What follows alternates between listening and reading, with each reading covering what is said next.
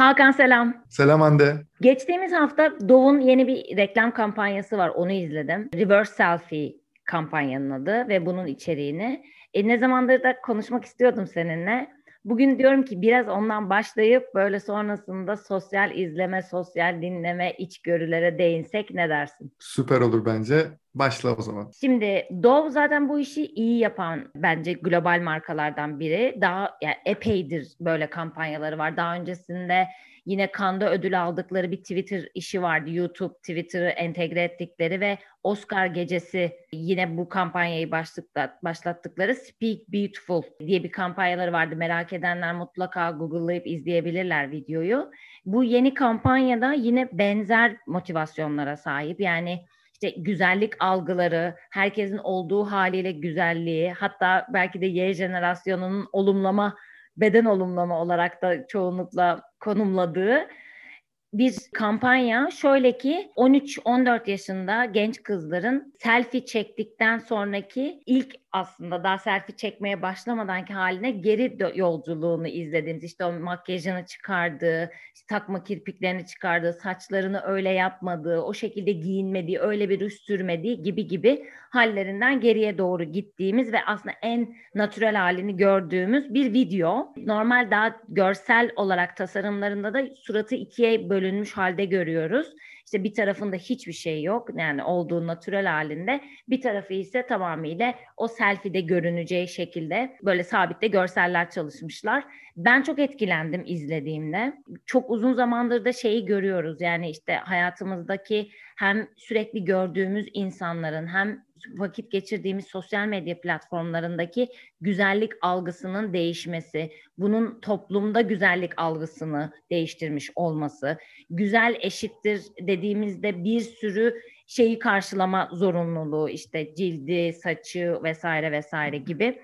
Dove'un karşı çıktığı şey de yine bu. Sen aslında olduğun halinle güzelsin söylemini, daha o natürel, daha saf duruşu sahiplendiği ve bunun önemine dikkat çektiği bir mesajı yaydığı bir kampanya. Bu da konuştuğumuz biraz önce anlattığım şey içgörü olarak baz alıyor. Bu noktada sana topu atmak istiyorum. Sence içgörü ne ve içgörüyle neler oluyor? Ya çok güzel kampanya bu arada. Ee, katılıyorum iyi ki bugün onu konuşuyoruz bir yandan. İçgörü benim çok dertli olduğum bir konu. Çünkü yıllarca... Şaşırdık mı? evet gerçi dertli olmadığım hiçbir şey yok değil mi?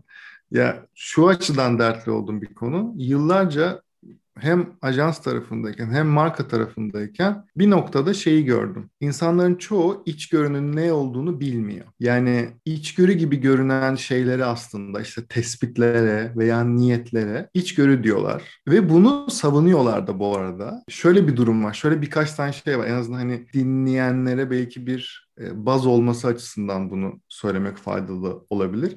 İçgörü ne değildir tarafında birkaç şey söyleyebilirim en azından. Bir kere içerisinde markanın adının geçtiği şey içgörü değildir. Ya hatta bir örnek üzerinden vereyim daha iyi olsun bence. Mesela içgörü dediğimiz şey de babaların Türkiye'de babaların bir ne? tane markalı geldi. Volvo mesela Hı. Volvo çok güvenilirdir. Bu mesela bir içgörü mü? Bu mesela, bir tespit mi? Bu bir doğru mu? Bu bir söylem mi? Bu bir tespit ve söylem. Çünkü hani doğru olduğuna inanıyoruz artık ama tespit. Çünkü yani Volvo'lar genel olarak güven üzerine yıllardır markayı inşa ediyorlar. Ama içerisinde marka var ve dolayısıyla Volvo güvenilirdir dediğimiz zaman aslında bu bir tespit oluyor. Mesela örnek olarak şöyle bir şey verebilirim. Mesela Türkiye'de babalar hayır demezler, onun yerine bakarız derler. Mesela bu bir içgörü ve bu, bu çok net sağlam bir içgörü. Çünkü içgörüde dediğim gibi bir aslında marka olmaz. iki bir gerilim olur. Bir işte tension dediğimiz aslında bir gerilim olmak zorundadır. Buradaki gerilim ne? Hiçbir baba, şöyle düşünelim, hiçbir baba e, çocuğunun genelde herhangi bir isteğini geri çevirmek istemez. Ama bazı koşullardan, bazı durumlardan dolayı hayır demek zorunda kalabilir. Ama bizim sosyokültürel konumumuzda Türkiye'de yaşayan genel babalarda şöyle bir şey vardır. Kendi alfa olduğu için kendi bir şekilde eve bakma zorunluluğunu, evin bütün yükünü maddi anlamda en azından kendi üzerinde yaşadığı için tabii bunun toplumsal baskı tarafında çok şeyi var. Artık öyle olmaması gerekiyor belki ama günün sonunda geldiğimiz noktada hala buradayız. Orada hayır demek yerine bakarız der. Yani bunu birçok şu an bizi dinleyen muhtemelen anlayacaktır. O bakarız aslında hayır demenin babaca versiyonudur. Ve orada aslında o çocuk belki onu o an anlamayabilir, onun hayır olmadığını veya anlasa bile babasının o zor durumunu anlayıp sesini çıkarmaz. Dolayısıyla bu bu çok önemli bir içgörüdür ve mesela bununla alakalı benim hatırladığım mesela Denizbank'ın bir reklamı vardı. Yılını hatırlamıyorum ama direkt bu bu içgörü üzerine oturtulan bir reklam. Şöyle zaten çok hani içgörüyü bulunca aslında üzerine o iletişim yapmak da çok kolay oluyor günün sonunda. Şöyle bir kız çocuk ve bir erkek çocuk sanırım ayrı ayrı işte farklı ailelerde gidiyor işte baba şunu alsana bana veya şunu yapabilir miyiz diyor. Babası böyle uzaklara dalıyor. Yani bu bu anı mesela birçok insan şu an gözünde canlandırıyordu. Baba biraz uzaklara bakıyor veya çocuğa bakıyor işte. Bakarız kızım veya bakarız oğlum diyor. Kız veya çocuk da tamam baba falan deyip gidiyor. Ailede hani eşiyle beraber bir göz göze geliyorlar vesaire. Sonra Denizbank giriyor arkadan bir dış ses olarak. İşte bakarız dememek için işte kredilerimiz şu faizden başlıyor vesaire vesaire diye oraya bağlıyor. Çok güçlü bir mesaj ve gerçekten bu tarz içgörüler üzerine oturtulan iletişimler, reklamlar çok güçlü oluyor ama dediğim gibi en azından hani içgörünün ne olduğunu belki hani böyle bir başlı başına böyle bir eğitim serisi vesaire yapmak gerekir bunun için. Ama en azından içgörünün ne olmadığı konusunda böyle bir common ground derler ya bir ortak noktada buluşma konusunda en azından bir içgörünün içinde yani bir bir ajans size iç bu bir içgörüdür derken içerisinde marka adı söylüyorsa e, kusura bakmayın o ajanstaki o size bunu anlatan kişi içgörü ne olduğunu bilmiyor demektir. Veya markadaki bir yetkili aynı şekilde bu güzel bir içgörüymüş vesaire deyip içerisinde bir marka adı geçiyorsa eğer kendi markası vesaire gene bunu bilmiyor demektir. Bu çok net. İkinci bir nokta da buradaki kritik şey mutlaka bir tespit olmaması için bunun bir içgörü olması için bir gerilim, bir tension olması lazım. Bir babanın bakarız demesi dediğimiz anda oradaki o gerilimi, o tension'ı nasıl hissediyoruz? Dolayısıyla doğudaki işte daha kız çocuklar için belki bunu söylersek Mesela şöyle bir eğer durum varsa bu da bir içgörü diyebiliriz aslında. Şu şu yaş aralığındaki kızların büyük bir çoğunluğu çirkin olduklarını hissediyor. Bunu anladığımız ve düşündüğümüz zaman yani diyorsun ki yani o küçük kız çocuğu nasıl çirkin olabilir veya çirkinlik ne demek? Hani böyle bir bir şey yapasın geliyor ve o durumu kabullenmemek istiyorsun. Orada bir gerilim oluyor dolayısıyla. Bunun gibi şeyler içgörülerdir. İçgörü bulmak dünyanın en zor şeylerinden biridir bu arada. Bunun birçok yolu var tabii ama araştırma tarafından bakarsak eğer işte eskiden daha işte internet ve daha sosyal medya dinamikleri böyle değilken veya yokken işte fokus grup dediğimiz aslında daha önceki bölümlerde de birçok kez bahsettik. Şöyle 6 ile işte maksimum 10 kişinin bir araya toplandığı bir odada toplanılır bu gelen kişilerin hepsi hangi markanın hangi araştırması için veya marka ismi olmasa bile en azından bir araştırma için orada olduklarını bilirler.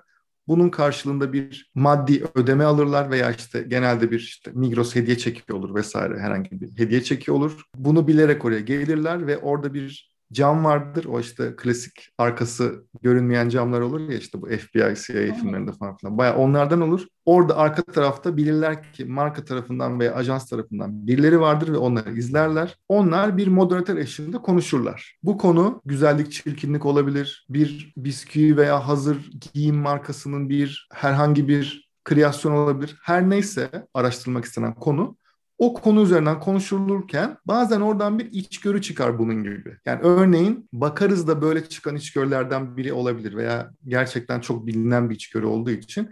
Yani işte kızınız sizden bunu istediği zaman genelde ne dersiniz? İşte bakarız derim gibi bir anda bile çıkmış olabilir bu. Tabii buradaki en büyük meziyet oradaki moderatörün veya camın arkasındaki kişilerin bunun bir içgörü olduğunu algılayıp, anlayıp bunu kullanabilir miyiz diye kendilerini aslında ceplerine koyması demek. Bir tane yöntem bu. Tabii fokus gruptan içgörü bulmak her zaman çok kolay olmayabiliyor ama şu an aslında bizim de bugün konuşmak istediğimiz ve aslında konuşacağımız konu aslında online tarafta özellikle Twitter gibi bir mecra varken sosyal mecralarda her gün belki onlarca, yüzlerce böyle içgörü gözümüzün önünden geçiyor veya bir yerlerde birileri tarafından tweetleniyor veya yazılıyor. Dolayısıyla araştırma yöntemlerinden çok önemli bir tanesi de aslında bu sosyal dinleme dediğimiz veya sosyal izleme dediğimiz aslında Twitter'dan ve online mecralar üzerinden yapılan bu konuşmaları takip ederek belli anahtar kelimelerle aslında onları takip ederek buradan bir içgörü bulmak da bir yöntem olabilir. Tabii ki çok kolay değil ve bunun için gerçekten araştırma bilgisi olan işte yani çok detayına girmeyiz belki bunda ama işte kalitatif bir araştırma yöntemi işte iki metot var aslında kalitatif ve kantitatif kantitatif dediğimiz daha işte anket vesaire daha nümerik şeyler. Hani şöyle sonuçlar oluyor işte yapılan araştırmaya göre işte şu siyasi parti yüzde 60 oylarda vesaire falan. Bu aslında kantitatif yani nümerik bir şey üzerinden olan araştırma metotlarından biri. Kalitatif dediğimiz zaman aslında daha kalite, daha quality üzerinden giden araştırma metotları ve genelde bir numerik şeyi yoktur bunun. Yani işte şu kadar kişi bu içgörüyü paylaşmışlar falan gibi bir şey olmaz. Genelde bu içgörü veya işte bakarız gibi mevzular veya işte bu çirkinlikle alakalı mevzular genelde o bütün havuzun içerisindeki binlerce tweetin arasında bir veya iki tane atılan tweettir. Ve bu çok büyük bir meziyet bunu bulmak ve onu e çünkü neye baktığınızı bilmeden bir, bir yere bakıyorsunuz, bir havuza bakıyorsunuz, veri havuzuna ve oradan bir şey çıkarmaya çalışıyorsunuz. Burada da Hande aslında sözü sana vereceğim. Yani bunu şey yapmanın bir sürü yolu var. Bir yandan da sosyal dinleme ve sosyal izleme değinince aslında derya deniz bir sürü şey var.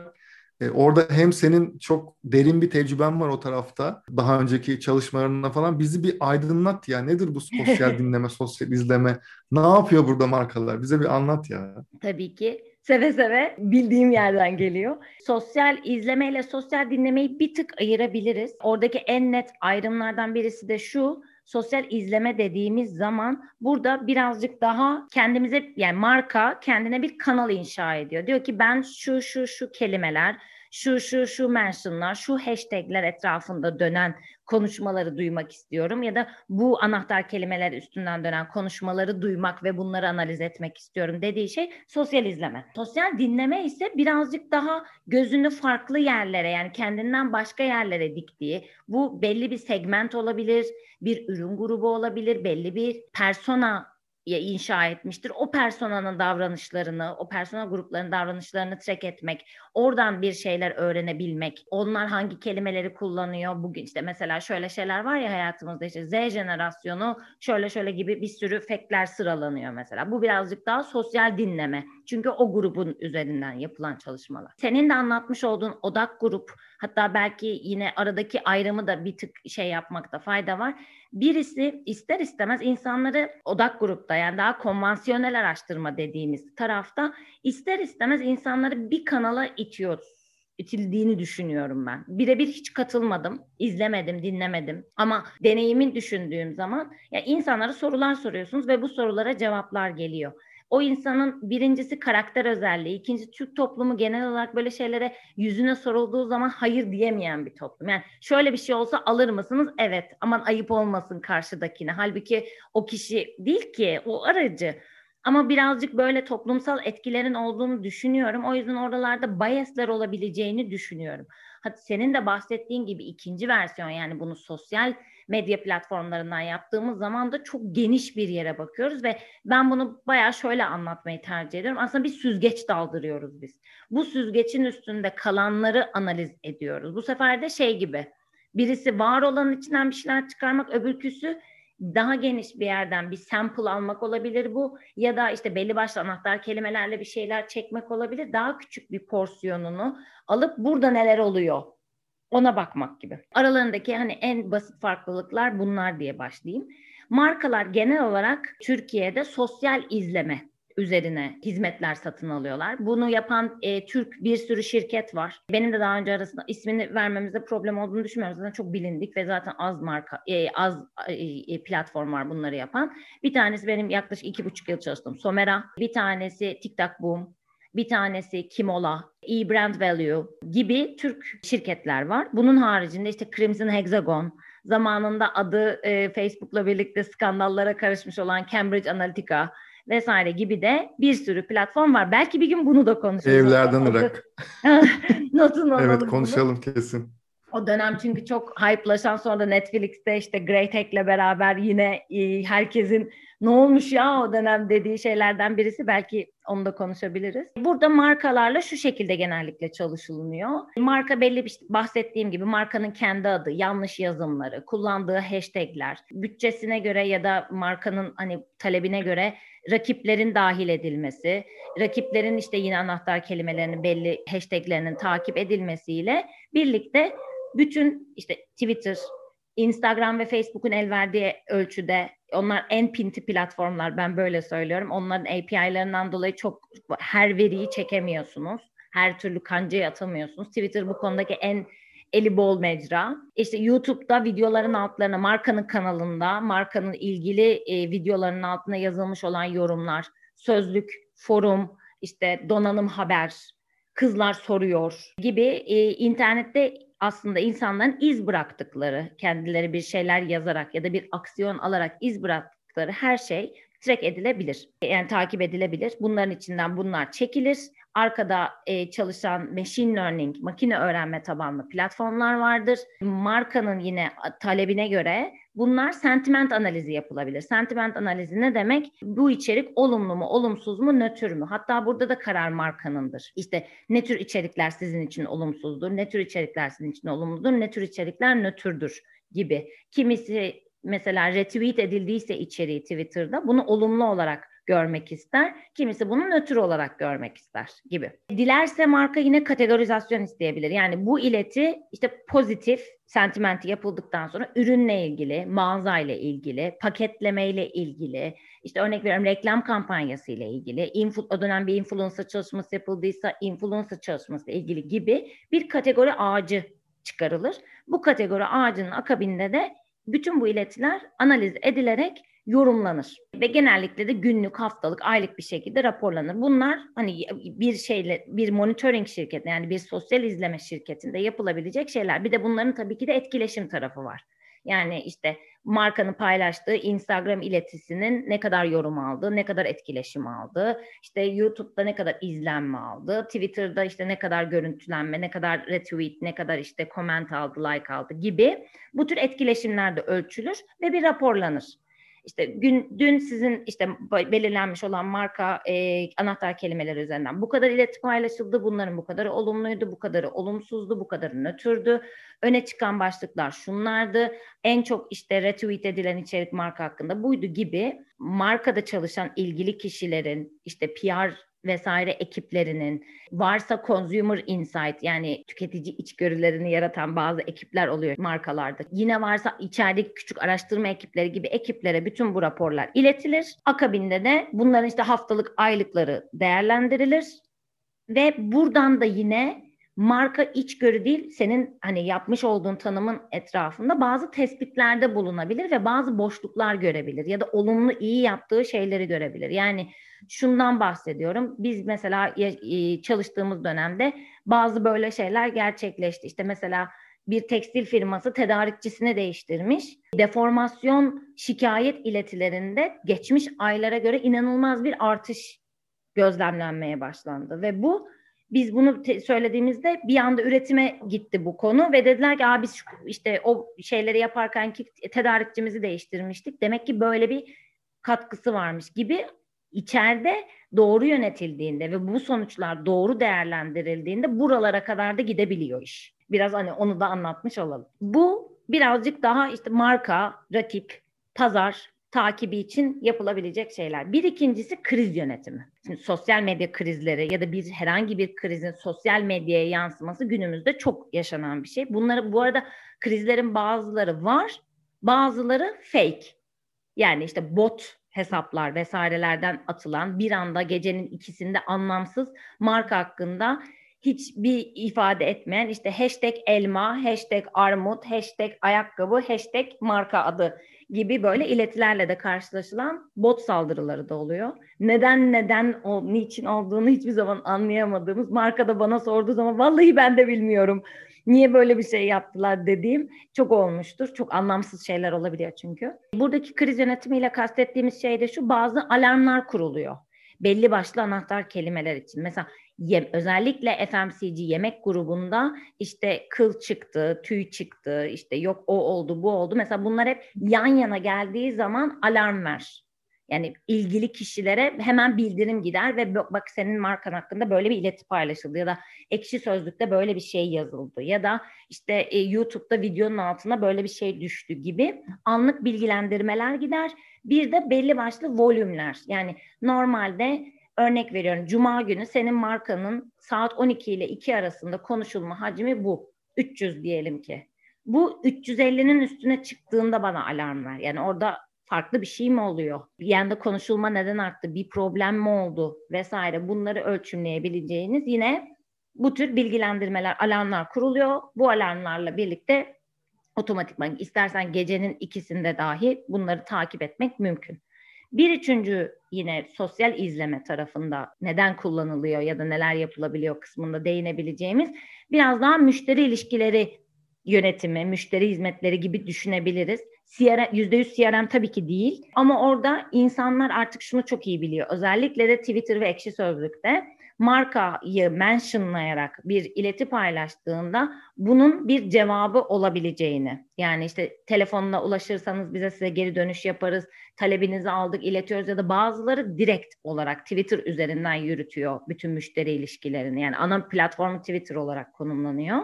Bu da bir diğer bacağı yapılabilecek şeylerden birisi. Ha maalesef Türkiye'de biraz daha şikayet yönetimi gibi yönetildiğini düşünüyorum ben. Halbuki iyi olan bir şeyi de aa ne güzel böyle düşündüyseniz teşekkür ederiz demek de bence bir yine müşteri ilişkileri yönetimi. İnşallah böyle örnekleri de ilerleyen dönemde daha çok görürüz. Bazen görüyoruz ama bence hala yeterli seviyede değil. Keşke daha fazlasını görsek. Instagram'da çok yaygın. Aa bizi paylaşmış teşekkür ederiz. İşte güzel günlerde giyin gibi şeyleri çok görüyoruz ama Twitter'da olumlu tarafta çok ben ben belki görmüyorum ama genel olarak çalıştığım o bütün süreçte de görmedim çok fazla. Genellikle daha talebinizi aldık, şikayetinizi aldık, hemen dönüş yapacağız, hemen ilgileneceğiz level'ında birazcık daha kalıyor. Bir de son olarak hani bahsedebileceğimiz biraz daha aslında listening tarafına yani dinleme tarafına kayıp burada ekstra neler yapılabiliyor? Yani buradan işte senin başlangıçta anlatmış olduğun içgörü tespit etmek.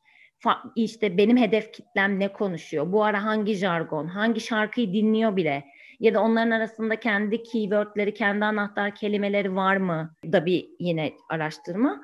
Bunlara birazcık daha ek araştırmalar, İngilizce edok olarak tanımlıyoruz böyle şeyler yapılabiliyor. Senin emeğinin böyle yaptığın marka tarafındayken çok fazla çalışma vardır Hakan. O yüzden sen anlat isterim bu kısmı da. Bu arada çok güzel anlattın. Ağzına sağlık. Her yani zaman. orada işte o... anlattım bunu. orada ek araştırma edoklarda yani tabii ki yıllar içerisinde bir sürü markanın bir sürü ihtiyacı oldu. Hala da olmaya devam ediyor. Hala da bu arada üzerine çalıştıklarımız var. Mesela şöyle araştırmalar istenebiliyor senin aslında demin bahsettiğin. Örneğin diyelim ki Y jenerasyon araştırması da daha önce yaptırmıştım. Herhangi bir marka için veya şu an Z jenerasyonu çok popüler olduğu için herhangi bir marka şunu merak ediyor. Yani diyelim ki giyim markasıysa diyelim ki şu an diyor Z jenerasyonu gündelik hayatında ne oluyor Türkiye'de? Bu o kadar kritik bir bilgi ki. Yani şunları falan çok fazla görebiliyoruz bu arada. Genel globalde işte Z jenerasyonuyla alakalı neler oluyor vesaire falan. Bunların raporlarını bilmem nelerini falan bir şekilde bulabiliyoruz İngilizce kaynaklardan. Evet ama Türkiye'de e, Türkiye dediğimiz zaman genelde o çok global ve işte daha Amerika bazlı veya tüm daha Çin bazlı, daha uzak doğu bazlı raporlar oluyor. Ama Türkiye dediğimiz zaman dinamikler çok farklı. Yani hep mevzuyu böyle TikTok'a falan getiriyoruz ama gerçekten mesela TikTok'taki birçok içgörü, TikTok'taki birçok aslında Z jenerasyonu ne yapıyor oradan görmek, Twitter'daki bazı tweetleri üzerinden aslında bunu anlayabilmek vesaire falan çok kolay. Hem kolay hem zor tabii. Hani görmek ve onu raporlamak çok kolay. E, tabii bu ki. sabah biliyorsun bir belgesel TikTok üzerine çekilen bir Aa, belgeselde evet, konuşmacıydım. Doğru. Orada şöyle bir şey duydum. Senin de bildiğin, benim de yakından takip ettiğim Evrim Kur'an'ın şu Evrim Kur'an şöyle bir şey söylemiş. Eğer Türkiye'yi anlamak istiyorsanız TikTok'ta vakit geçirin. Orada röportajı ne yaptığım arkadaşlardan birisi söyledi. İşte Evrim Hanım da böyle bir şey paylaştı diye. Sen şimdi olayı TikTok hem de içgörüye bağlayınca aklıma gelince paylaşayım dedim. Süper yaptın. O kadar doğru söylemiş ki yani. Çünkü insanlar hep şöyle diyor. Mesela ben daha işte birkaç yıl önce de mesela günlük vaktimin belli bir kısmını, minimum yarım saatini tabii maksimum hani 45 dakikası diyebilirim. O kadar zamanını günlük TikTok'ta harcıyorum dediğim zaman insanlar böyle öcü görmüş gibi bakıyorlardı bana etrafındakiler. Yani TikTok nasıl bir mecra vesaire gibi. Diyordum ki ne kaybettiğinizi ve ne neyi fark etmediğinizi anlamıyorsunuz. Bu arada benim konuştuğum insanlar yani pazarlama profesyonellerinden bahsediyorum genel olarak. Yani gerçekten oradaki içgörüler, oradaki o sosyokültürel kırılım, yani ne kadar söylesek az. Gerçekten tabii şöyle bir durum var. Siz ne takip ederseniz veya neye daha fazla vakit harcarsınız orada onları görüyorsunuz tabii ki. Ama özellikle ilk defa girdiğiniz zaman o gördüğünüz o enteresan dünya, o geniş dünya sizin gerçekten kafanızı açıyor. Çünkü şunu söylemek zorundayım. Pazarlamacıların birçoğu, reklamcıların birçoğu hep şöyle derler ya sırça köşklerinde orada oturup da bazı kararlar verirler aslında çok yani sosyo-kültürel veya sosyoekonomik olarak daha alt olduğu varsayılan segmentler hakkında. Bu maalesef çok doğru. Çünkü bu tabii şeye de geliyor iş. Yani işte o çok başka bir yere gideceğim belki bu konuyla alakalı değil Bunu ama yapacağız. Bunu yani kesin bir bölüm yapacağız. Kesin, kesin. Yani reklam ajanslarındaki o uzun staj dönemleri, o ücret alınmadan yapılan o uzun staj dönemleri için aslında o kişilerin belli bir maddi gelire ihtiyaçları hatta şöyle bir geyik de yapılır. Daha önceki bölümlerde konuşmuştuk galiba işte reklamcı olmak için aslında zengin olman lazım. O aslında şöyle zengin olmak değil ama belli bir en azından aylık kazancın veya bir şekilde artık annen babandan bir yardım mı alıyorsun? En azından ilk girerken belki de çok böyle genius, deha değilsen veya çok iyi işler yapmamışsan o zamana kadar böyle desteklere ihtiyacın olabilir diye konuşulur hatta. Dolayısıyla TikTok, TikTok'taki o gördüğümüz şeyler bir sürü pazarlamacıyı o sırça köşklerinden indirmek zorunda bıraktı. Hala inmeyenler var ama Çok mutlaka var. var ama yani onlar da doğru işleri yapamamaya başladılar. Bunu görüyoruz artık. Bu çok net.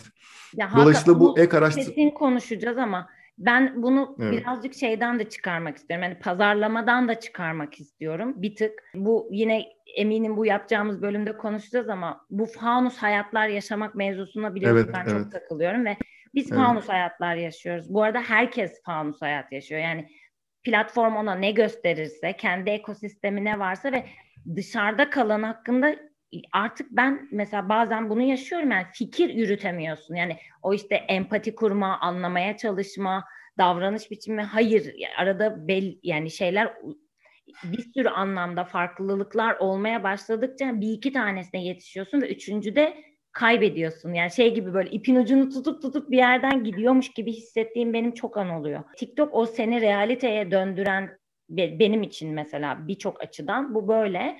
Hani o fanusu sürekli kıran tek platform benim hayatımdaki. Evet katılıyorum. Ya bu bence bir sonraki bölümü artık bu yapabiliriz. Bu kadar uzun süredir evet, konuşuyoruz. O o yankı odaları, o fanuslar vesaire falan onları artık konuşalım.